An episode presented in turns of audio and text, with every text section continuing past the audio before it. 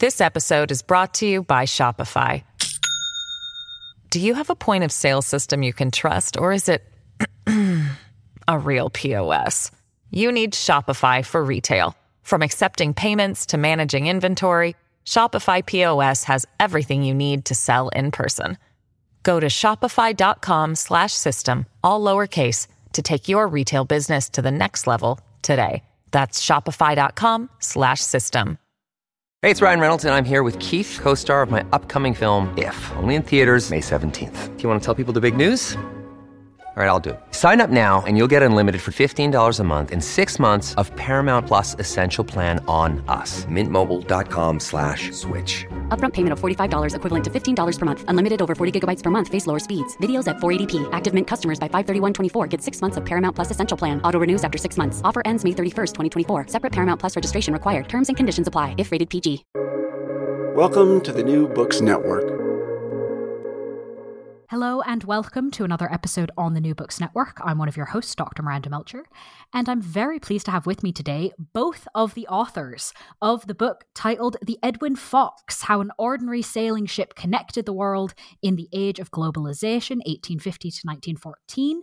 The book has just come out by the time you're hearing this from the University of North Carolina Press in 2023, and it is a fascinating work by Dr. Boyd Cothran and Dr. Adrian Shubert that helps us understand this massive global history in really a lot of senses how we've ended up with the global world we have today through the lens, through the history of a particular ship, which is a really cool historical conceit, I have to say, from a methodological point of view.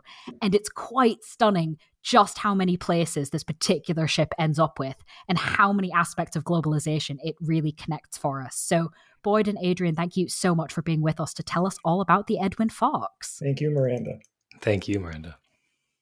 Before we dive into the ship, though, would you mind each introducing yourselves a little bit and then maybe giving us the backstory of why you decided to write the book and do it together? Sure. Uh, I'll, I'll start with that. Uh, my name is Boyd Cothran. I'm an associate professor of history at York University in uh, Toronto, Canada. Um, and my historical training was initially in U.S. Uh, history, 19th uh, century, and U.S. indigenous history. Um, and my early work was in that. Uh, but more recently, my work has gone more global. Um, and um, I've both written and edited books on topics such as uh, global cultural histories of warfare, uh, indigenous peoples and preserved spaces of nature, uh, and now the history of globalization. And I'm Adrian Shubert. I'm an emeritus professor in the Department of History at York University. Uh, I'm a historian of modern Europe, uh, primarily uh, modern Spain. I've written uh, on the labor movement in Spain in the 19th and 20th centuries, a social and economic history of bullfighting. I've written a biography of a major 19th century military political figure. And uh, this book is, uh, for both of us, really quite quite a departure, and it really came about as a total accident. In March of 2017, uh, my partner and I are on holiday in New Zealand. And towards the end of the trip, we found ourselves in Picton, which is a small town of about 5,000 people on the north shore of the South Island. It's where the ferry from Wellington arrives. And uh, the, perhaps the main site in Picton is a small but very wonderfully cared for museum devoted to this ship, the Edwin Fox, and the centerpiece is the are the remains of the ship itself. As I said, the museum's quite small, and uh, it starts with a video which tells the life of the ship. And as I was watching the video, I was getting more and more excited. And as soon as it ended, I turned to my partner and said, "If it hasn't been done yet, there's a book here." And it turned out it hadn't. And it, this to me seemed like one of those ideas. I wasn't quite clear if it was brilliant or totally off the wall. So when I got back to Toronto, I started uh, asking colleagues what they thought of it, and their unanimous response was, "This is a really cool idea." Uh, and Boyd uh, agreed with that, but went one further and said, uh, "Can I do it with you?" So we decided we would put our heads together. We uh, applied for a grant, got one, and uh, set to work. And here we are. Wow. Well, that's a fun origin story. Thank you for sharing that with us. Um, before we dive into the book, I think by the end of this, uh, listeners will have quite a good idea of why you were so excited uh, watching that video in the museum. But I admit that it doesn't really start that way because you talk about the ship at the very beginning being, quote, exceptional for being unexceptional, which on the face of it doesn't sound that exciting. Um, further, you talk quote, in some ways the ship was old fashioned even before the keel was laid down. However, you then unpack these statements and reveal to anyone with a glimmer of historical interest um, that the ship is very much a book. So, can you walk us through kind of how the ship is exceptional for being unexceptional and these sorts of quotes that you start off with. Maybe Boyd, you can start us off. Sure, I'd be glad to. I mean, so the so the Edward Fox, uh, it's we say it's exceptional for being unexceptional, and that it was old fashioned even before its keel was laid down. Um, and we mean that in kind of in, in two ways. I mean, one way is that the ship was uh, so the ship was built in Calcutta in 1853. Um, and it was built on the Blackwall frigate design, um, which in some ways we can think of as kind of the second generation of ships to kind of service the world of commerce that the East India Company created. Um, and in this way, the ship was um, it was faster than the old East Indiamen, um, which were designed heavily for defense, um, to defense against piracy and, and, and, other forms of attack. And you know, you can even see this that, that some of the uh, old East Indiamen were uh, drafted as man of war uh, in the wars against France. Um, so this ship was was one that was designed entirely for commerce, um, and it was designed for trade. It, it had a, a, kind of a large, rounded sides, um, large cargo. Um, it was it was it was relatively large um, in historical uh, terms, um, but it wasn't yet a particularly fast ship like the Clippers that w- were coming on the scene at about the same time in the 1850s, um, which were designed really to maximize speed and to get uh, shipments of tea um, to to market uh, from the very beginning. So it it it, it kind of uh, uh was was of that kind of 1840s and 1850s uh, design. Um, but it's coming about also at a time when steamships are starting to emerge, and the future of commerce is becoming increasingly organized around uh, steam powered um, movement um, through massive infrastructural. Uh, projects like the Suez Canal that are, going to shorten distances for trade and are going to really eclipse this older era. So, in a lot of ways, the Edwin Fox um, when it's built in 1853 is is at this kind of focal point or this uh, this hinge in in in, in history. Um, and in that way, it's it was sort of old fashioned. It wasn't viewing it was wasn't didn't have its eye on the future of, of global trade, uh, but was sort of still in the midst of, of a transition period. Um, now, it was exceptional for being unexceptional. I think that's the more historically profound um, aspect of this ship. Um, and in that, what we mean is that the Edwin Fox has the remarkable uh, characteristic of being average. average in almost every way, you know, an average size ship um, doing the workaday stuff of trade and commerce in the middle of the 19th century. And you know, as historians uh, well know, it's uh, it's quite hard to find the the absolute average uh, thing, an average person, an average ship, and to find the historical documentation that would support uh, writing a book about about that.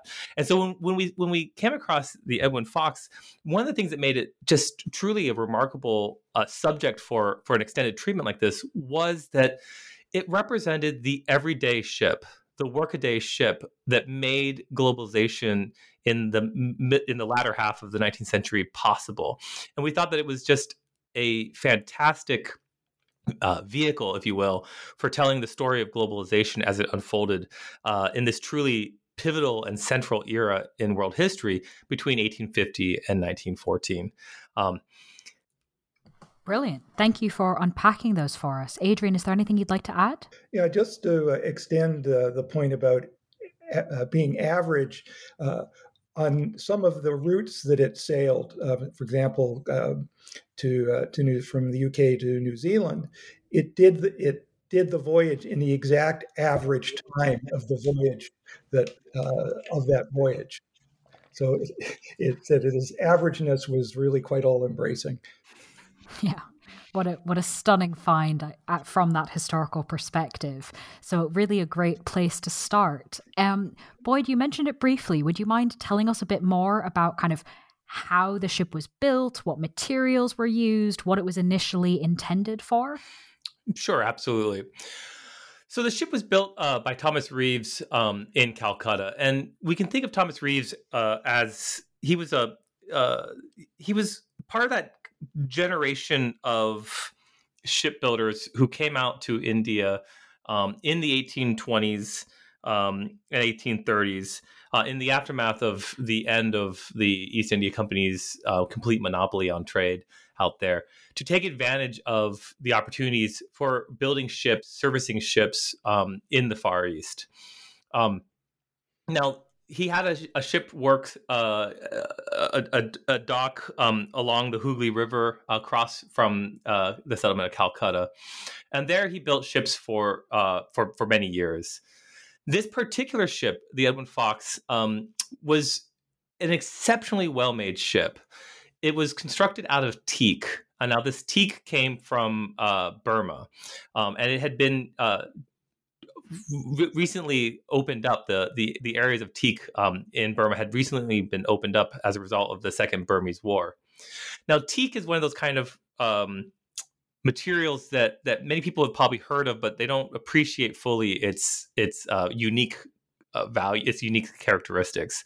Um, teak is uh, incredibly durable, uh, especially when in contact with water. Um, so it's it's the ideal uh, material for building ships. Um, it, it, has natural resistance to uh, to to sea uh, to see um, uh, devouring um, worms that will eat up the wood of, of other ships. Um, now, the, the, the, the, hard side or the downside to it is teak is also extremely slow growing and rare and hard to find. And so, uh, in order to kind of uh, get enough wood, especially for for long and, and large pieces to build a ship of this size, um, you had to find some very old growth uh, teak wood, and that's you know the the, the British were quickly devouring uh, all the teak supplies out there, um, and the Edwin Fox kind of be, uh, comes into existence uh, right at the the heyday of teak shipbuilding. The ship itself was also exceptionally well constructed um, by Bengali craftsmen who show uh, in every aspect of, of, of, design and construction of the ship of an extremely high level of skill. Um, the ship also came uh, had a lot of metal in it, um, as ships of that era did, um, both uh, internal metal uh, uh, uh, to kind of for bracings and supports within the ship to to uh, hold hold it together and be able to carry its large loads of, of trade and cargo, um, and also in, in in Muntz metal sheeting along the, the the hull of the ship in order to protect it and and give it further durability in, in in the waters, especially in the warm waters of the equatorial regions. Now, the ship itself was intended uh, for long distance trade.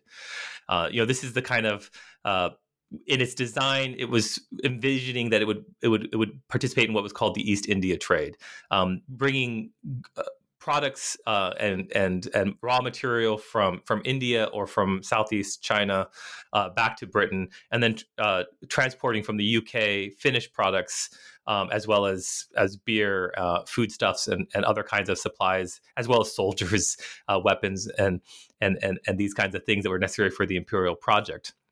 Um, so so the ship was uh, built and intended for the continuation of that trade that had been going on since the 1830s and 1840s, uh, a period of evolving free trade uh, in which British uh, imperialism and, and economic uh, influence were expanding hand in hand. And the Edwin Fox was designed to be the workhorse for this emerging global economy. That's very helpful to understand kind of what thinking was going into its creation. Adrian, is there anything you'd like to add about the creation, I suppose, of the ship? No, I think uh, Boyd got it all.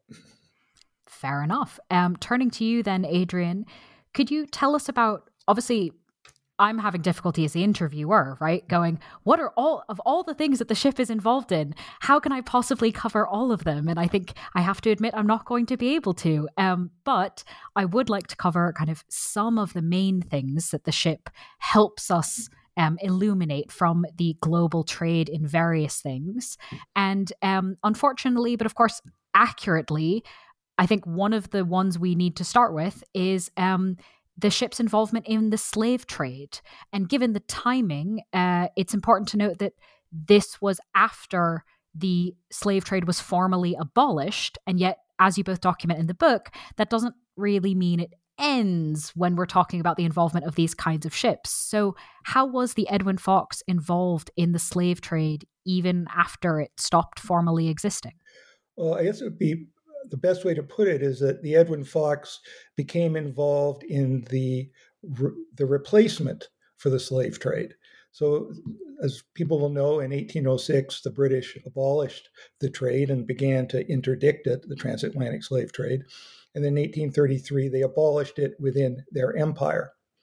Uh, but there was still a need uh, within the British Empire and in other places, uh, particularly Cuba, which was a Spanish colony, and Spain had not abolished slavery yet, for uh, forced labor of some kind, repl- cheap labor to replace slave labor. There was uh, a slave trade, a sort of uh, clandestine slave trade, continued after the the British abolition, but uh, it wasn't uh, substantial enough to feed the need uh, for labor, particularly in Cuba, which was uh, which was the center of the glo- of global sugar production in the 19th century and uh, came to account for something like 40 percent of all um, all global uh, uh, sugar production. So uh, the British, for their colonies in the Caribbean and also Mauritius, uh, the Spaniards, or actually more accurately, Cuban planters, not Spanish authorities, uh, Cuban planters, uh, and also uh, to a lesser extent, people in Peru who were involved in the guano trade started looking around for alternative sources of cheap and uh, unfree labor. And what they came up with was uh, importing indentured laborers uh, from China and India. The British turned to India because it was part of their empire uh, for uh, unfree labor for Mauritius and their colonies in the in the Caribbean. Indeed, they experimented with the first uh, shipload of indentured Indians the ver- in 1807, the year after they abolished the slave trade. Uh, the Spaniards, uh, driven by, by uh, Cuban planters and their need for uh, labor at a time when uh, sugar production was expanding greatly, turned to China. And they took advantage of the fact that there was a pre existing uh, history of people from southeastern China immigrating uh, for for work uh, within what the Chinese called the, the Nanyang Southeast Asia. So uh, the in 1857, uh, we sort of jumped four years from the Edwin Fox's first voyage. It spent uh, uh, almost three years actually serving as a troop ship in the Crimean War. But in November 1857, it's contracted to carry a load of indentured Chinese from uh, uh, what was then known as, as Swatow uh, to, to, Havana. And its voyage lasts 130 days with one short stop in, um, in Cape Town to take on supplies. Uh, 309 uh, indentured Chinese laborers boarded the ship. 269 of them uh, arrived alive. So, and this is the main involvement of, of the ship in the kind of aftermath of, of the abolition slave trade, of abolition of the slave trade. It uh, later on is involved has another voyage in which it takes uh, uh, a load of uh, indentured Indians who had finished their indenture uh, in Mauritius back back to India. So th- that that's really it. The uh, the voyage uh, 130 day voyage was typical for uh, the, the the run from from China to uh, to Cuba. The death rate of about 12% was typical for the death rate uh, on this run. The, the, the, the death rate was about the same as the uh, transatlantic slave trade, although uh, this this voyage also took about uh, twice as long as the uh, transatlantic slave voyages took. Wow, thank you for um, briefly outlining those for us. Boyd, is there anything you'd like to add? Um, I think just maybe uh, two quick points that I, I, would want to add to, to the discussion of of of, of coolitude and and the, coolie trade. Um, I mean, I think the first is so one thing, something Adrian already uh, pointed out, but I, I, think is worth emphasizing is just that you know the the ending of of the of the or the the interdiction of the slave trade by the British uh, in the early uh, 19th century uh, resulted in a in a large um, scramble for labor uh, globally, and that this is part of the, the, the the story of the of kind of the second half of the of the 19th century is going to be one of massive. Uh, you know, voluntary and involuntary migrations, um, the movement of peoples to try to satisfy this uh, this labor system that had existed uh, and had created the global economy as we knew it, and that th- in, in this way, um, the movement of Chinese coolies was was part of a of a large reordering of labor uh, around the world. Um, and then the second thing is, something that we, we, we do talk about um, quite a bit in, in that in that chapter, which is also um, the resistance that the Chinese themselves uh, uh, uh, took, the agency that they had in this system, um, agency throughout the system that was a very uneven and system and one that was riddled with uh, with uh, with abductions and chicanery of all kinds, captains who would who would uh, tell the, the, the the cargo that they were going to San Francisco and instead be actually taking them to the Guano Islands. Um, but that, that that many of these uh, Chinese laborers, um, you know, they took their lives into their own hands and and we recount the the the the heroic acts of resistance and of you know what have were termed uh, mutinies, but might also be retermed as uprisings um, on these coolie ships. And the Edwin Fox ship uh, did not uh, have a, a, mutiny that occurred on it. But I think in talking about that, we need to include um, this that those historical stories of of these um, these people resisting their exploitation. Hmm. Both very important points. Thanks you for adding them. A point I made briefly earlier, and that is in the in the case of Cuba, which is where the Edwin Fox uh, took the indentured Chinese, the demand for uh, indentured labor came from the planters, and really, uh, Spanish imperial authorities found themselves uh, it, it, caused them a problem because of the way they conceived of, of, Cuba as a biracial society and a slave society. That having people who were neither black nor white and uh, nor Christian, and uh, as they would put it, uh, kind of uh, threw a wrench into their conception of what their colony should look like, and particularly at a time when they feared, and, and with good reason, the designs of the United States on Cuba. And this this point about uh, things being driven by the periphery, not the imperial center, is one that we we come back to in uh, other sections of the book, and so I think I've just put it out there for now. Absolutely, no, thank you for adding that in.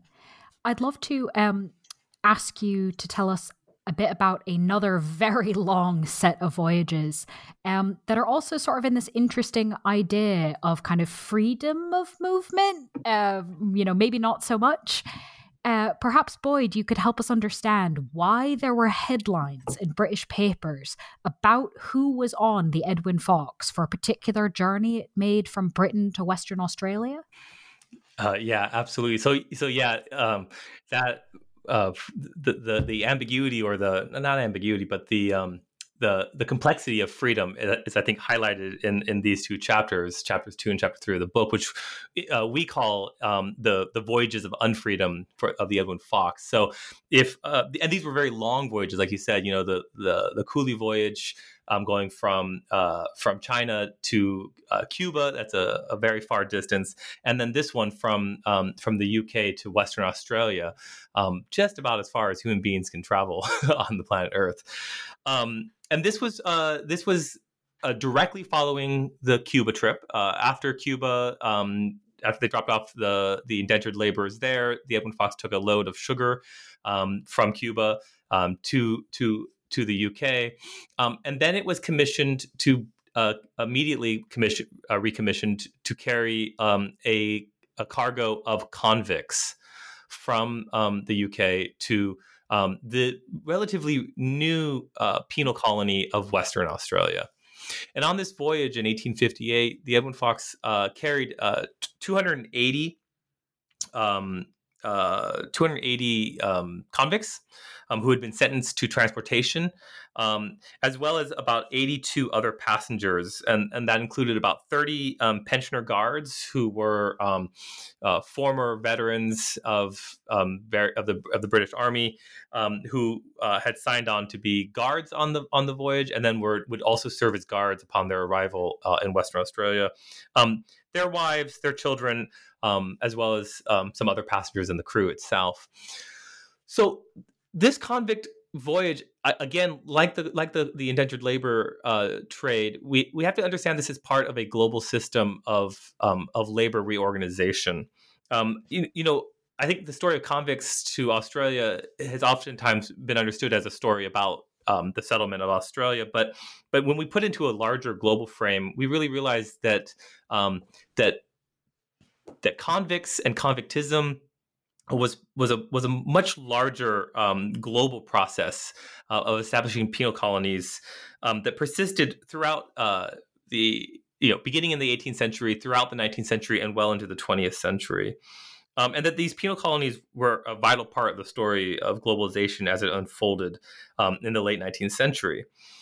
So uh, these convicts of course, um, were a diverse group of people, um, and many of them had been, uh, uh, especially those who were so-called lifers, those who were uh, who were set off to um, to spend the rest of their life in in in in uh, in Australia.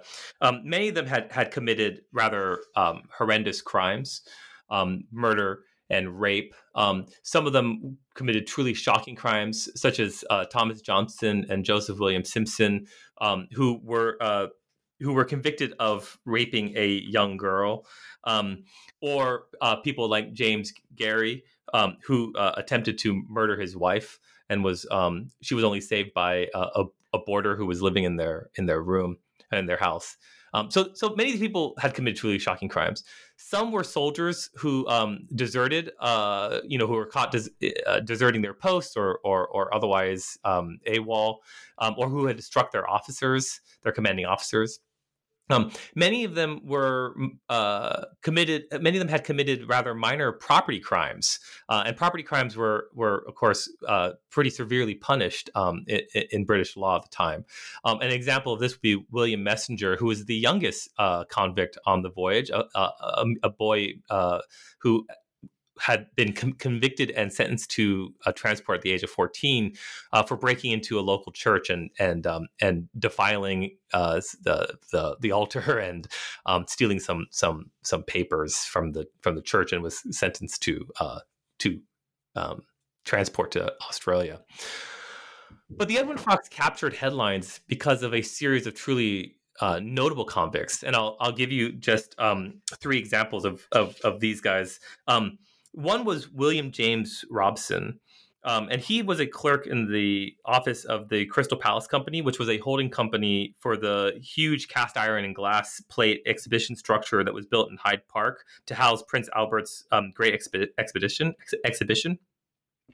And Robson, um, he had uh, joined the company as a as a clerk, um, and within that position, he began to um, to actually embezzle uh, quite a bit of money, um, and he was able to uh, embezzle uh, money, and he used that money to um, to uh, to live a very ex- extravagant life. Um, and when he was finally captured uh, and uh, and accused of, of the embezzlement, it, it, it made headline news.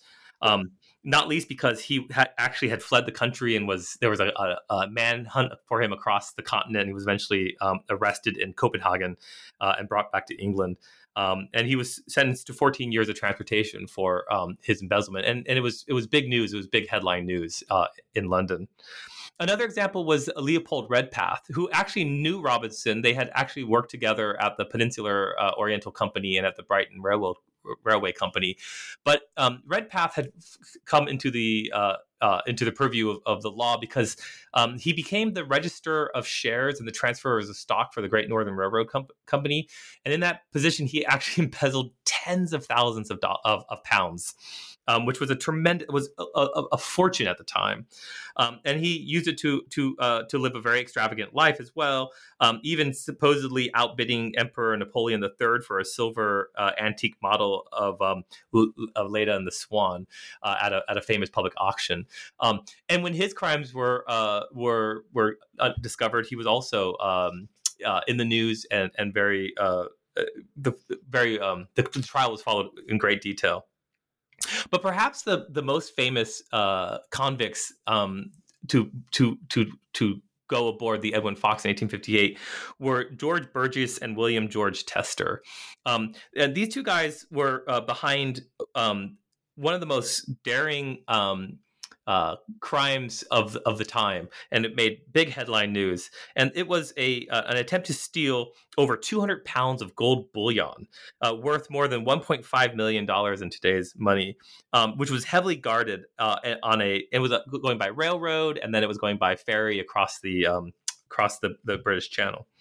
Um, so uh, in this uh, in this uh, amazing um, kind of caper story that that captured the attention of of the of newspaper and journalists at the time, um, they uh, it was a train it was a train robbery, and it it, it really um, became a uh, a sensation in the news, um, and and all the headlines when the Edwin Fox was leaving on this voyage were were about about these men, um, and the notorious case of of, of these um, gold robbers actually became the basis for um, the uh, for the Michael Crichton novel, The Great Train Robbery, which was published, I think, in 1975, um, as well as the subsequent film of the same title that uh, starred Sean Connery uh, and Donald Sutherland as two of the main characters in this story. So the Edwin Fox, in carrying um, convicts from the UK to to Western Australia, um, we're carrying everyday criminals, but also some some really um, some really exceptionally famous criminals of the time that, that caught the, the, the attention of the of the general public.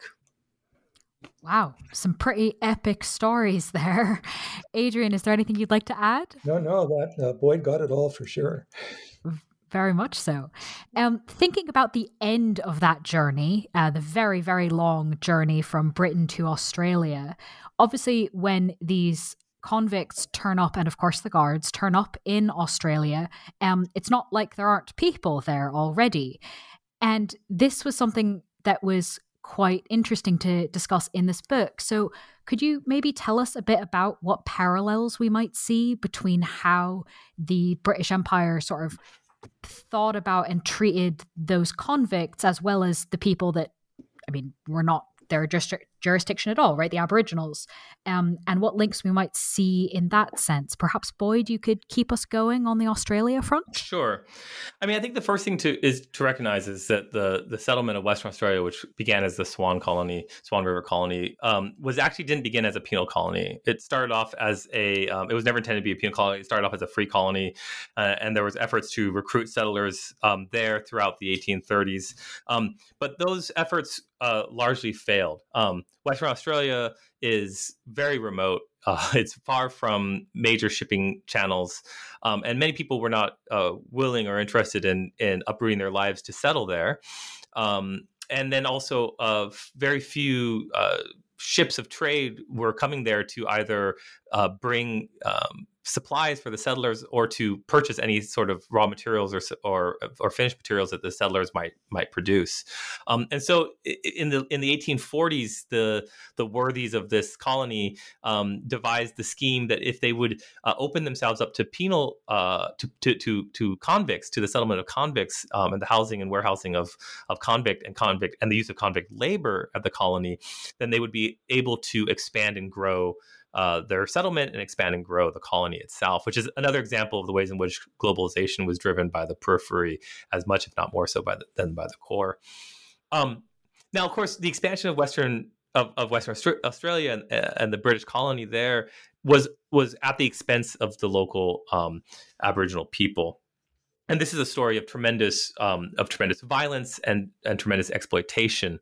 Um, and there are obviously the stories of warfare and violence um, that uh, characterized early colonization, the, the establishment of, of, this of the colony there. But in many ways, especially once the penal colony got established, um, much of this uh, settler violence towards the local local Noongar people um, was done through the through the through the system of laws and the penal colony. Um, and so one of the stories we tell is the ways in which on the Edwin Fox's final day uh, in in Fremantle, which was the the port um, for the colony, and it was uh, about to leave on on Christmas Eve actually, and it was about to head off to Hong Kong. On that same day, uh, another ship um, named Preston, a schooner, uh, arrived arrived in the harbor, and and and these two ships were were alongside each other um, uh, at uh, anchor at the same time. Uh, and in many ways, they were both completing um, two sides of, of, of of two different middle passages, if you will, for for um, for imprisoned people. On the one hand, the Edwin Fox had just brought convicts um, to to the to, to the colony and everything that that meant uh, for supplies and for for for for labor and for material. Um, and on the other hand, the Preston was bringing a, a load of Aboriginal prisoners um, to to be settled at a different prison, a, a, local nearby prison on the island of Rottnest on the on Rottnest Island. Um, but that this this uh, this uh, imprisonment and exploitation of Aboriginal people was just as essential to the expansion of the colony, um, because Aboriginal people um, they they needed to be dispossessed um, by the by the by the colonists in order to uh, access their land, and they needed to be controlled in order to control to uh, to to to use their labor uh, in the in the furthering of the of the colony. Um, and, and, in, in the book, we, we, we kind of discuss the, the larger issue of Aboriginal um, imprisonment uh, within Western Australia. Um, and, and, I, and one of the things that we're trying to, to show and to, to emphasize here is the ways in which uh, various forms of colonialism worked hand in hand. That um, penal colonialism and convict colonialism um, were but one side of the coin of the same coin of settler colonialism and that if we really want to understand the ways in which um, globalization imperialism and colonialism worked uh, hand in hand we have to understand the ways in which both um, the production of penal colonies uh, the, the establishment of penal colonies, the expansion of penal colonies, um, as well as the uh, the theft of land and the exploitation of Aboriginal people uh, were part of the same process. And we really see this unfolding very clearly uh, in the example of Western Australia. This episode is brought to you by Shopify. Do you have a point of sale system you can trust, or is it a real POS? You need Shopify for retail. From accepting payments to managing inventory, Shopify POS has everything you need to sell in person. Go to shopify.com/system all lowercase to take your retail business to the next level today. That's shopify.com/system. Wyndham Hotels and Resorts makes travel possible for all. Whether it's the long haulers looking for a great cup of coffee, a roomier rest for the on a whim road trippers, or a place to make summer memories with the whole family. No matter who you are, where you're going, or why, with 24 trusted brands to choose from like La Quinta, Days Inn, and Super 8, your Wyndham is waiting. Get the lowest price at wyndhamhotels.com. Restrictions apply. Visit website for more details. Very much so. Adrian, can I come to you perhaps to help us? I think that the kind of the broader bringing together those strands is obviously incredibly important. And also understanding sort of practically what some of this was like mm-hmm. for actual, you know, on a human level. So, Adrian, what was it like to be an immigrant or settler traveling on the Edwin Fox in, for example, the 1870s? Okay, well, in, in the 1870s, uh, the Edwin Fox made four voyages from the UK to New Zealand carrying settlers. And this was uh, part of a sort of audacious uh, assisted immigration scheme launched by the Premier of New Zealand, uh, Julius Vogel. And uh, with the goal of significantly increasing the uh, the white population and getting the stumbling colonial economy uh, marching into high gear. Now, uh, and because uh, these the people who traveled on these voyages traveled of their own free will, uh, which was different from the people who traveled on our voyages of unfreedom, there's a lot more documentation available. People wrote diaries, people wrote letters. There's uh, uh, so uh, it's much easier to get at the individual experience. So first, let me uh, say sort of some background. The from the UK to New Zealand, the, the average length of the voyage was 96 days. So we're talking over three months.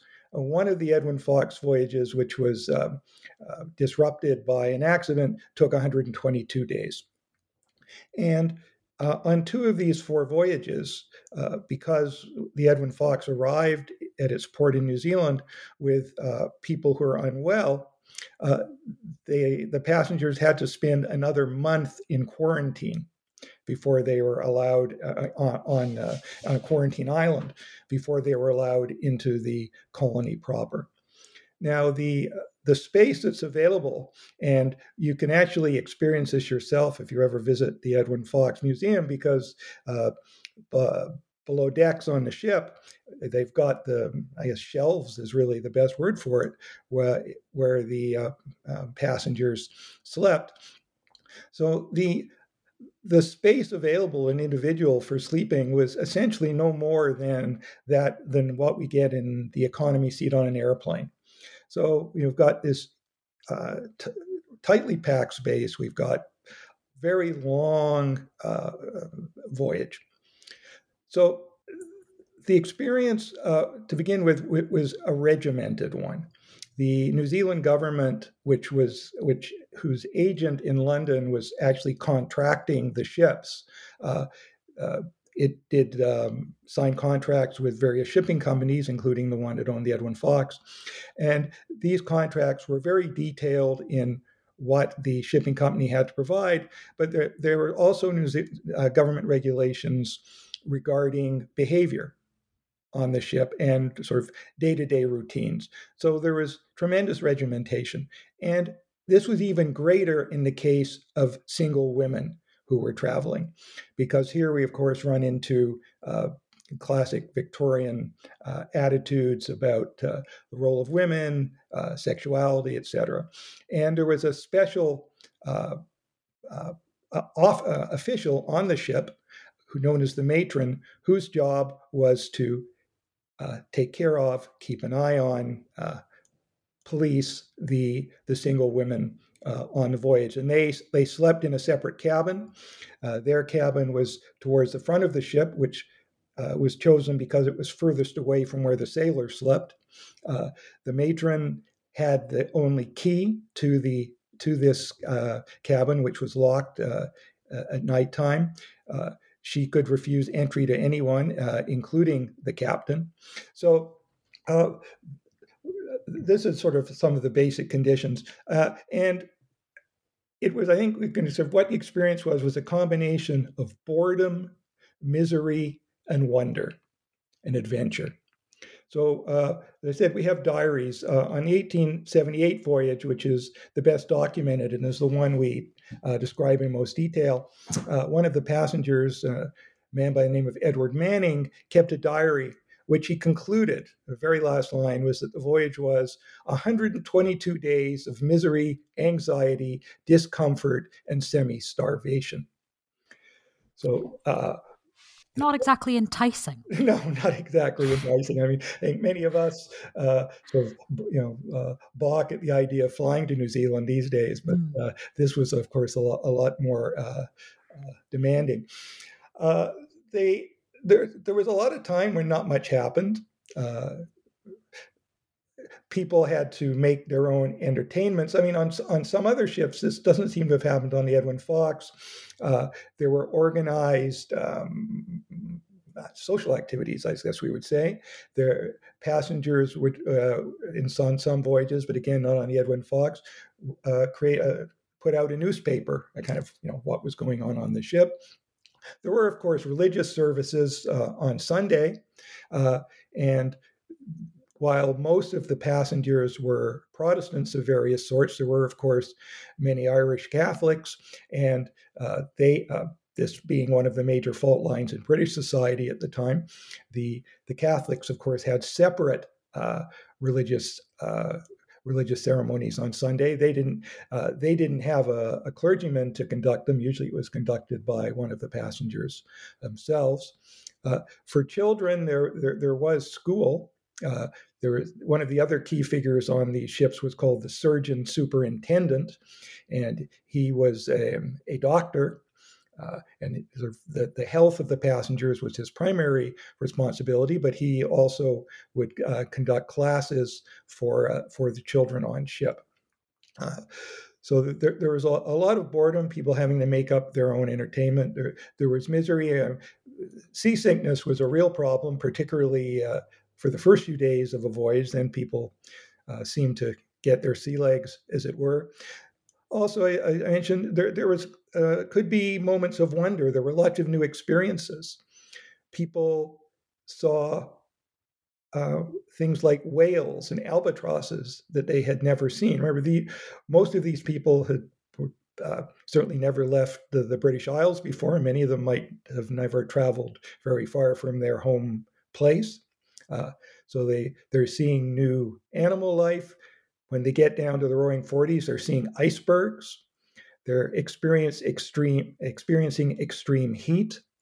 Uh, so it, it's a real uh, a mixture of things. Uh, again, some of the passenger diaries on, on this voyage, uh, uh, it, you know, convey uh, very powerfully the uh, the wonder of, of these things. They all, as well as uh, conveying the, the the the boredom and the misery. Hmm. Very interesting and complex. Thank you for taking us through that. I'm wondering if you can, I guess, kind of pick up on something that you haven't quite mentioned, but it's sort of been in the bit of the background of a few of the answers so far. Um, that obviously the Edwin Fox didn't just transport people, free or otherwise, um, but also stuff right? Mm-hmm. And that, especially in remote places like Western Australia, the fact that a ship would turn up in the harbor and had stuff um, was a really, really big mm-hmm. deal. I was fascinated to learn from the book that the Edwin Fox not only connected places by that sort of example, but also even without have, ever actually having visited, you know, get thing from one port, take it to another. The, the ship was involved even when it wasn't quite so direct as that. So, could you tell us about kind of this aspect of increased globalization and the transportation of physical stuff? Of course, yeah. This is sort of one of, I think, probably uh, certainly my favorite story. I think Boyd probably uh, shares this with me, and it it really uh, allows us to see sort of the hidden connections and ramifications of globalization. Uh, so, in 1881, uh, the Edwin Fox made uh, another voyage to New Zealand. And as part of its cargo, it had a number of pianos. Pianos made in England by a company called Brinsmead. And the uh, newspapers in uh, Bluff, which is at the southernmost part of New Zealand where the ship was going, uh, they kind of knew when the ship was supposed to arrive because they knew when it had left London. So they started advertising that coming on the Edwin Fox, Brinsmead and Sons prize-winning pianos.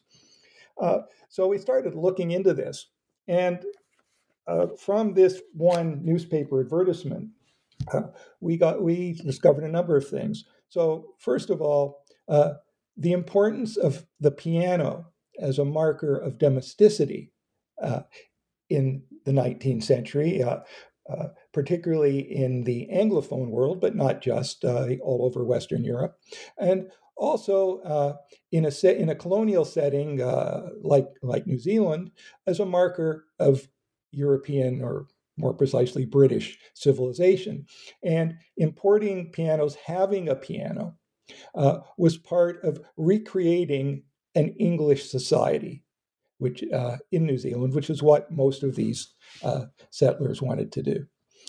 Now, the piano was also an item of mass consumption at this time with global implications. So, uh, there are essentially as two key ingredients uh, for pianos. One is wood, and the other is ivory. And everyone knows, ivory comes from elephant tusks. And the massive expansion in piano production and piano consumption in the second half of the 19th century led to a massive expansion in the hunting of elephants in Africa. And it led to the slaughter of uh, elephants along and uh, almost virtual elimination of the elephant herds uh, in, along the, or near the east coast of Africa and also south of the Zambezi River, and forced the um, uh, ivory hunters to send their caravans further and further inland. And as the trade expanded, uh, they needed more porters because elephant tusks were carried all the way on the shoulders of individual men. And many of these porters were, uh, were slaves who themselves were sold once they uh, arrived at the uh, at Dar es Salaam, which was the uh, terminus for the trade.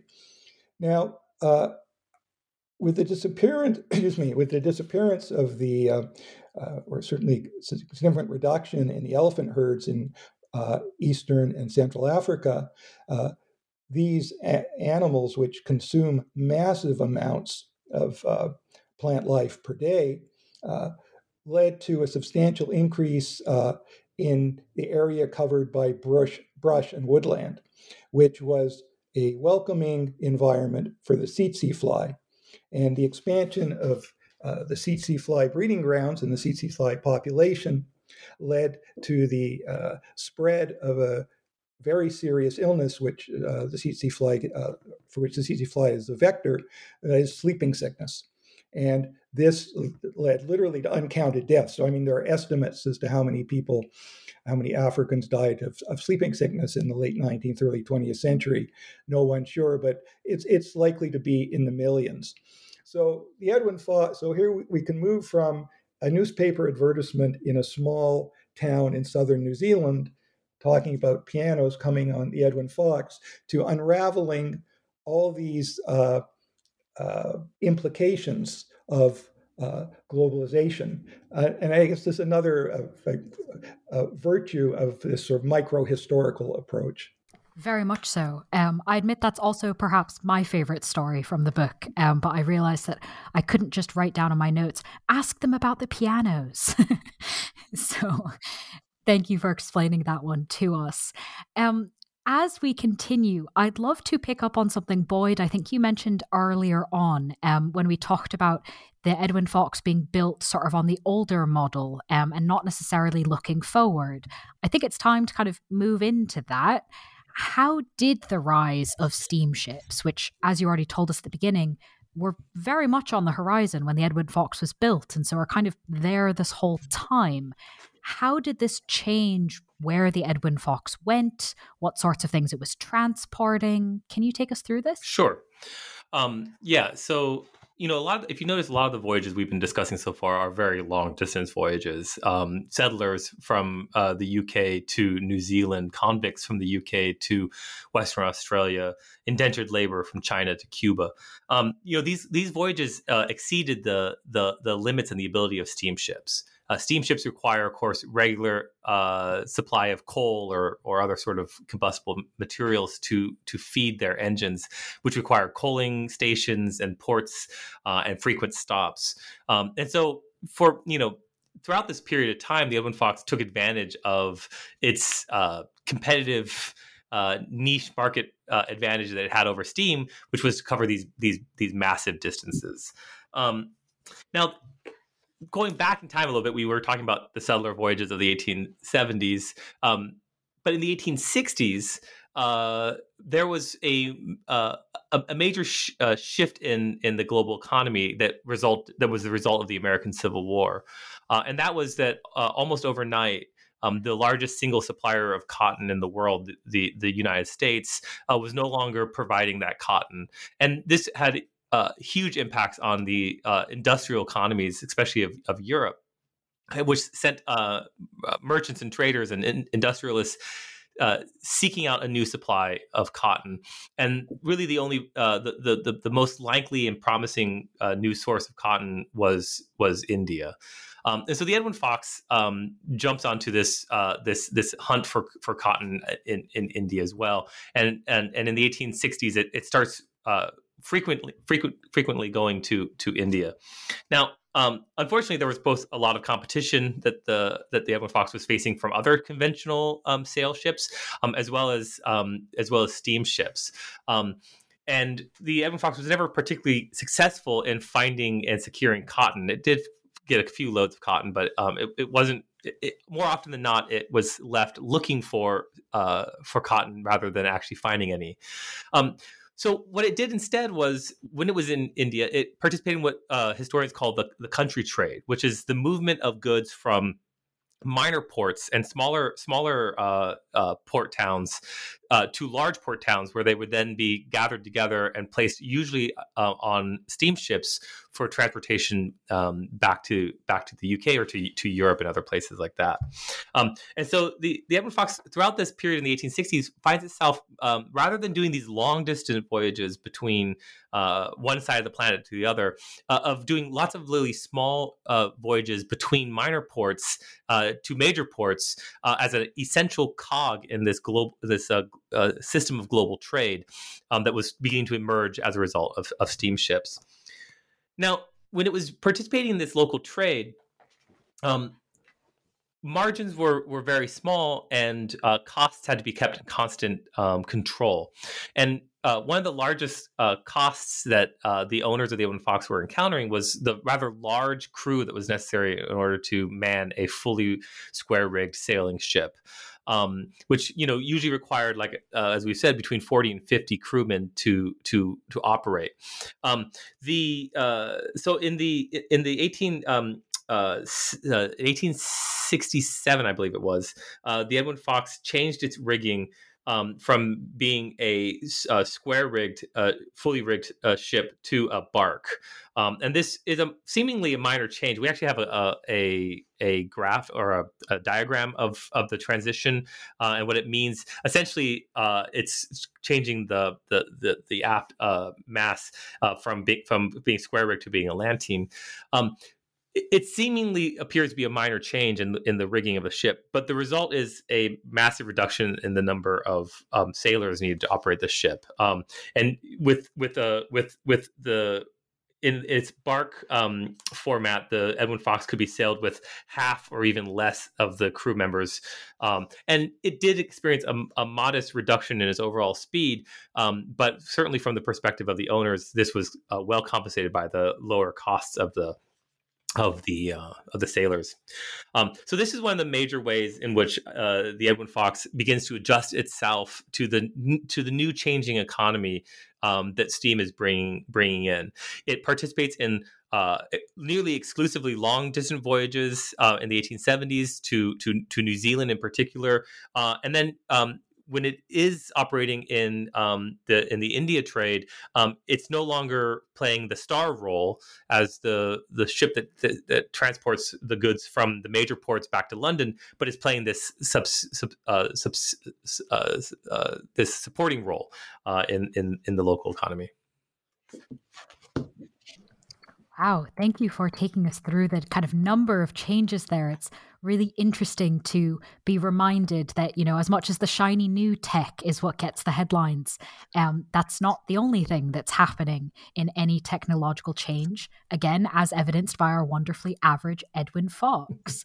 um, and this, in fact, continues. So, Adrian, I'd love to go right back to where we started, where you found the Edwin Fox in New Zealand obviously at some point this ship stops sailing but doesn't stop being part of the processes of globalization.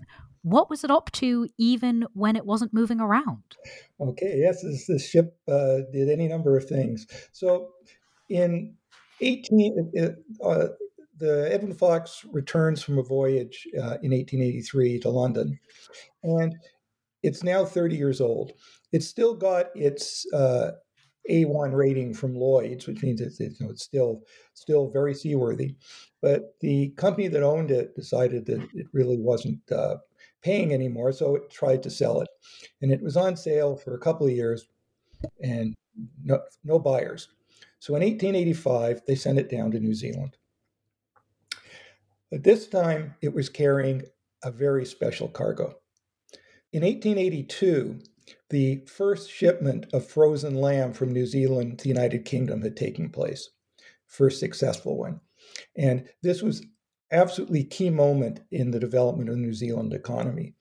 Uh, you know, certain, certainly those of us of a certain age remember sort of New Zealand lamb as being so, you know, so central to uh, uh, uh, uh in Britain and elsewhere. So uh, this voyage takes place in 1882, and then what the Edwin Fox is carrying in 1885 is a refrigeration unit in pieces down in the hull. And then when it arrives in New Zealand, they tie it up to dock, start dismantling the mass and other things, and then set up the refrigeration unit on the ship's deck. And the Edwin Fox, uh, from 1885 until 1899, would be a floating refrigeration unit. So it would uh, be tied up at various ports in New Zealand, moved around a little bit. Uh, in 1897, it was moved to Picton, uh, where it has remained ever since. And it worked as a refrigeration unit until 1899. And the, the uh, lamb uh, carcasses would be uh, brought down to the docks of wherever it was by train, usually, and then frozen on the Edwin Fox and then transferred onto another ship, uh, usually a steamship now, which would take the lamb uh, to, to the UK. In 1899, uh, the company that owned the Edwin Fox had uh, uh, built a, um, a land based uh, refrigeration plant. So the, it, the Edwin Fox was no longer needed. Also, its, its freezing equipment was kind of old fashioned. And it was used uh, first as a workers' dormitory until it was sort of condemned. And then, starting in 1905, it was used to store coal. And it was used to store coal until 1953. So, in that year, exactly 100 years after it had been built, uh, it was towed out into the middle of Picton Bay and just dumped. there was no longer any use for it and wow, and it stayed there. Uh, uh, people scavenging whatever they could off it, uh, uh, you know, good usable pieces of teak, any bits of metal that were left, what have you. But there it was, uh, abandoned in the bay uh, for quite a few years. Boyd, what happened next? Where's the Edwin Fox now? well, so picking up from the 1850s, the the Hulk just sort of remained and kind of moldered in place, but but local uh, historical uh, uh, organizations began to take notice and to recognize that they in fact had a, a very unique um, ship on their hands, um, and uh, in 1965, uh, the Edwin Fox Restoration Society was created. Um, and it purchased the ship's uh, remains for uh, one shilling, which is about a dollar thirty uh, today. Um, and then a, a, series of efforts began over the next decade or uh, over the next couple decades to uh, initially try to restore the ship. There was uh, an idea that that this hull could be lovingly restored and brought back to its glory day as a as a full uh, fully uh, rigged and uh, three-masted sailing ship. Um, but of course, this was a very prohibitively expensive undertaking, and eventually, by the by the by the late 1980s and early 1990s, the the the goals of um, the Edwin Fox Society had shifted from um, a restoration project to a preservation project, um, and beginning in the uh, 18, I mean, sorry, in the 1990s. Um, the there was a, a purpose built uh, dry dock um, that was uh, made for the ship. Um, and in 1999, um, the remains of the ship were towed to this dry dock, which is um, in Picton, uh, New Zealand, on the South Island. Um, and if you, uh, if any of our listeners um, ever travel by ferry from Wellington to the South Island, this is where the ferry uh, will take you. So it's a major, uh, it's a major transit spot uh, between the North and South Island. there, it was put into dry dock. it was um, stabilized and preserved. Uh, it has a, a nice um, cover over the top of it, and uh, a, and a, a, wonderful museum um, was built to to to interpret the the ship and to present it to uh, school children, to tourist groups, to the general public, um, where it remains today. Um, and it, and uh, we're happy to say that the uh, that attendance continues to grow uh, in the post-COVID uh, time, uh, and that the uh, Edwin Fox Museum is is a, is a thriving place. Um, and we would mm-hmm. encourage anyone who's interested in in the hist- in, in, the history that we've been discussing to to make sure to stop by Picton on their on their next time that they're in New Zealand. Wonderful. Now that you've both so helpfully taken us from literally the very beginning, the creation of this ship, all the way up to the present day, before we finish, I'm wondering if I could ask you both to sort of lift the curtain a little bit, take us behind the scenes of writing this book, because clearly there's a lot of material and the ship is everywhere doing all sorts of things. Um, but of course, there are some pretty clear challenges to writing a book like this as well. So uh, perhaps, Adrian, you could start us off maybe discussing some of those. Okay, yes, sure. It is. It, this was a a much more compl- complicated and difficult book to uh, come to grips with than anything I'd done before, because you know, as we've been explaining to you, it the the ship's story took it pretty much all over the world, uh, which meant that there are going to be sources all over the world. And we conducted um, research uh, in London, uh, in Perth, Western Australia, in Wellington, New Zealand, in Picton, New Zealand, and believe it or not, in St. John's, Newfoundland, because uh, Memorial University there has the largest collection of, uh, or largest archive for the British merchant marine in the 19th century. So uh, it's complicated, it's expensive. Uh, we were fortunate, uh, and we both want to uh, thank the Social Sciences and Humanities Research Council of Canada, which gave us the grant to uh, conduct this research. And uh, SSHRC uh, is still open to uh, funding projects that you know look well beyond the borders of our country, which is a very good thing. in addition, so we did that kind of research, but I think the, the book, certainly as it is now, would not have been possible 30 years ago uh, because a lot of our research depended on uh, you know things that are digitized. So first of all, that both Australia and New Zealand have amazing uh, digitized newspaper collections, uh, word searchable. Papers Past for New Zealand, Trove for Australia. You just punched in Edwin Fox, and up came all the references, uh, you know, uh, including the advertisements like the one I referred to for the uh, the piano ad. We also uh, made a lot of use of Ancestry.com because once we had um, uh, passenger lists, say for the uh, settler voyages to New Zealand and also to a certain extent for the um, convict voyage to Western Australia, we could find out a lot about these people by uh, through ancestry.com and even uh, in a couple of cases make contact with descendants who then provided us with uh, information uh, that was not um, not available elsewhere. One of the images in the book is a photograph of Joseph Ferguson, who was the longest serving captain of the Edwin Fox, which he had taken in, in Hong Kong. And it was courtesy of uh, one of his descendants, whom we found on Ancestry.com, Marika Steuben-Dale, that we, we have that photograph. So it's a combination of kind of you know traditional archival research and uh, uh, today's uh, digital research. Cool. Boyd, is there anything you'd like to add? Oh, I uh, would. I just would uh, would echo everything that Adrian said, and and maybe add just one or one or two other things. I mean, another thing that uh, in the digital uh, side of doing the research for this project. Um, uh, it's kind of a funny thing, but the fact that the, the, ship was called the Edwin Fox actually was to our advantage. It's a it's a rather unusual name. Uh, if the if the ship had been called uh, Progress, or perseverance, it would have been a much more difficult um, undertaking to to to do. Um, and then also on that same line, uh, the, the, Edwin Fox Museum was also an incredible resource uh, for us.